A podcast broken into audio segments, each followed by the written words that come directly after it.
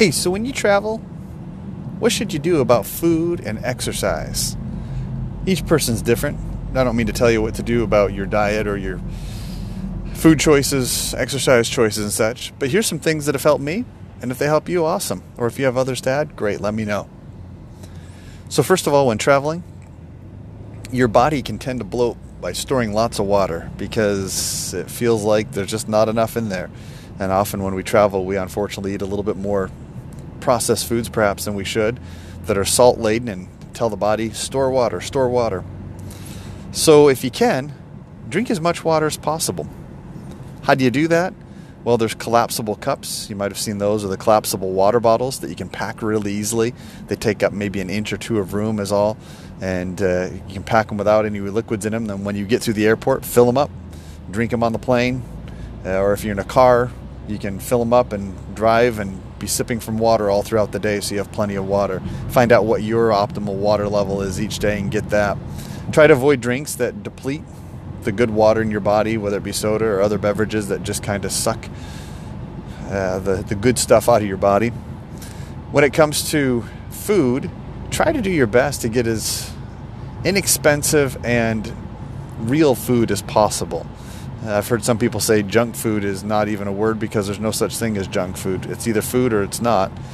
If you can go and stay around the periphery, typically of grocery stores, where the fruits and vegetables are and other healthy food, then you're going to do much better than going to the main section of the grocery store where there's a lot of processed, uh, added, uh, well, sugar added and other added ingredients to prepared foods. So that's the type of foods.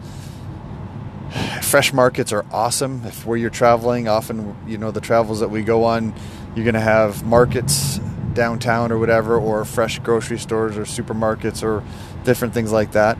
I often will get one meal a day at a grocery store when I'm traveling or at a market so that I can get berries and nuts and uh, sometimes even some sushi and things like that. When it comes to exercise and such, one of the best things that I found is I do yoga by Adriene on YouTube. And I try to focus on my lower back.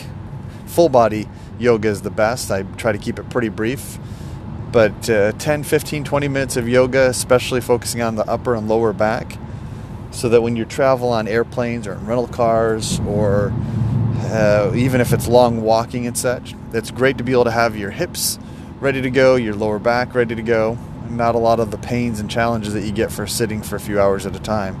Sometimes it's not just standing and walking that will do the trick, it's being flexible and limber even before you travel.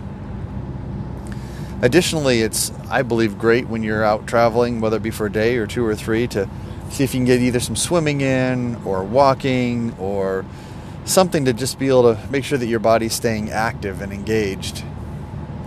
If you choose to eat wonderful foods, local foods that are healthy, you choose to get the right exercise, whether it be walking or swimming or get waiting, lifting some weights at a hotel or wherever you may be going, if you do those things, typically you can come back and within a day or two of your trip be right back where you were before as far as losing some of that weight and getting your body, you know, with the weight up wasn't even really losing it. I guess it's you gained kind of some water weight oftentimes and you can go you can get your body right back to where it belongs. Know that it's possible to travel frequently and travel long distances and still not have a lot of the aches and pains that are incumbent sometimes or they feel like they're just part of the process. If you truly prepare in advance and have a strategy for your food and exercise, you can travel and have a big old smile on your face doing so. Good luck.